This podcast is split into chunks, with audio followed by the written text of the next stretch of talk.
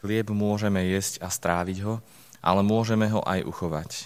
Preto, ako vraví zbožný páter Nirenberg, Ježiš sa rozhodol zostať na zemi pod spôsobom chleba.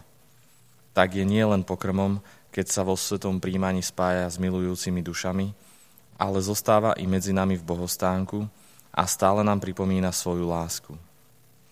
Zriekol sa seba samého, vzal si prirodzenosť sluhu. Ale čo povieme, keď vidíme, že vzal na seba aj prirodzenosť chleba?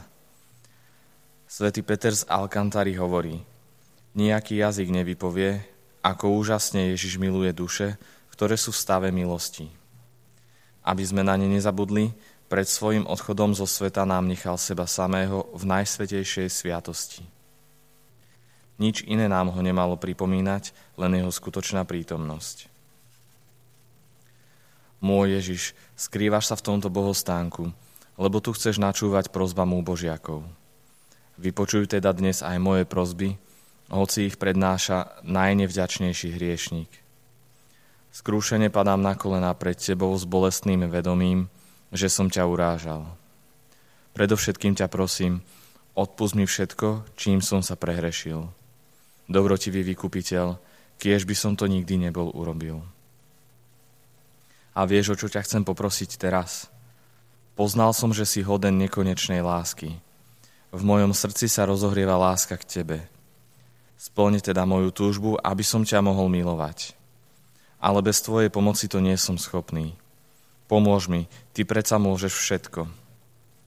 Nech je celé nebo svetkom tvojej veľkej moci a nekonečnej dobroty. Premeň ma, urob z veľkého hriešníka veľkého milovníka. Ty to môžeš spraviť. Aj chceš. Doplň, čo mi chýba, aby som ťa veľmi miloval. Daj mi aspoň toľko lásky, koľko som ti jej odopieral. Môj Ježiš, milujem ťa nadovšetko.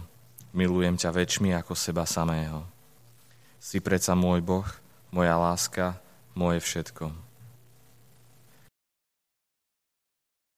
Môj Ježiš, Verím, že si v najsvetejšej sviatosti oltárnej skutočne prítomný.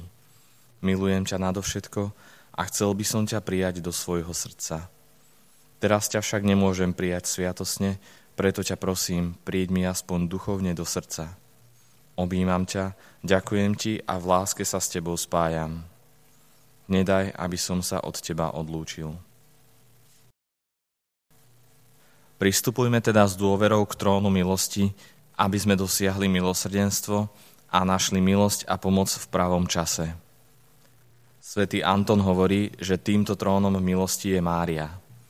Jej prostredníctvom Boh udeluje milosti. Lásky najhodnejšia kráľovna, keď tak veľmi túžiš pomáhať hriešníkom, pozri, tu je jeden z nich. Pomôž mi, neváhaj. Jediné útočište hriešníkov, zľutuj sa nado mnou.